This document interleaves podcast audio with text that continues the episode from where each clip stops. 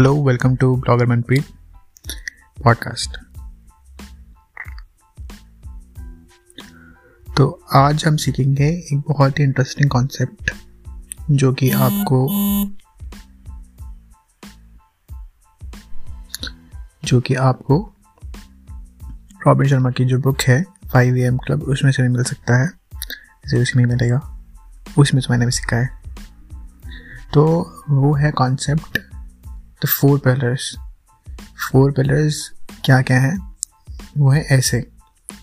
First of all mindset second है heart set तीसरा है हेल्थ सेट चौथा है सोल सेट तो बुक में क्या लिखा है? बुक में ये लिखा है कि अकेला अगर आप माइंड क्योंकि आजकल क्या हो रहा है कि ज़्यादातर लोग माइंडसेट के ऊपर ज़्यादा ध्यान दे रहे हैं। तो वो ऑथर का कहना है कि अकेला माइंडसेट ही आपको आगे लेकर नहीं जा पाएगा। तो आपको चारों को एक साथ एक साथ उसके ऊपर काम करके आगे बढ़ना है। तो माइंडसेट एज यूजुअल वो तो आप करते ही हैं। अगर नहीं कर रहे हैं तो करना ज़रूरी है।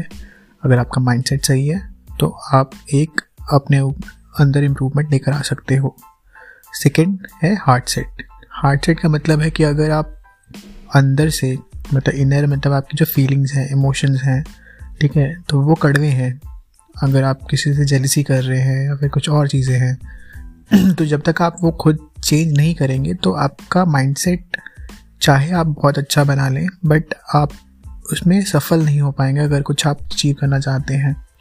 तो बेटर है कि आप अपना जो हार्ट सेट है, जो आपके दिल के अंदर जो चीज़ें हैं, जज्बाते हैं, जज्बात हैं, उनको भी आपको अच्छा करना पड़ेगा प्योरीफाई करना पड़ेगा। तभी आपका माइंड सेट और और हार्ट सेट और जो भी आप अचीव करना चाहते हो तो वो जल्दी अचीव हो पाएगा।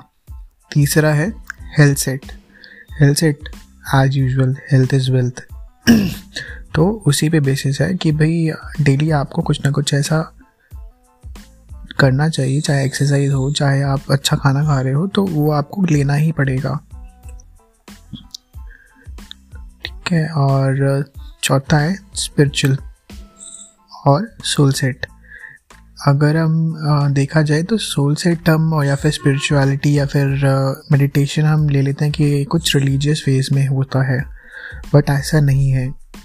मेडिटेशन एक बहुत ही अच्छी टेक्निक है, जो इरिस्पेक्टिव ऑफ़ रिलीजन आप प्रैक्टिस कर सकते हो। एक, ये एक तरीके का एक स्किल है, जो आप अगर डेवलप कर लो तो आपको ऑन लॉन्ग रन बहुत ही इफ़ेक्टिव और अच्छे रिज़ल्ट देगा।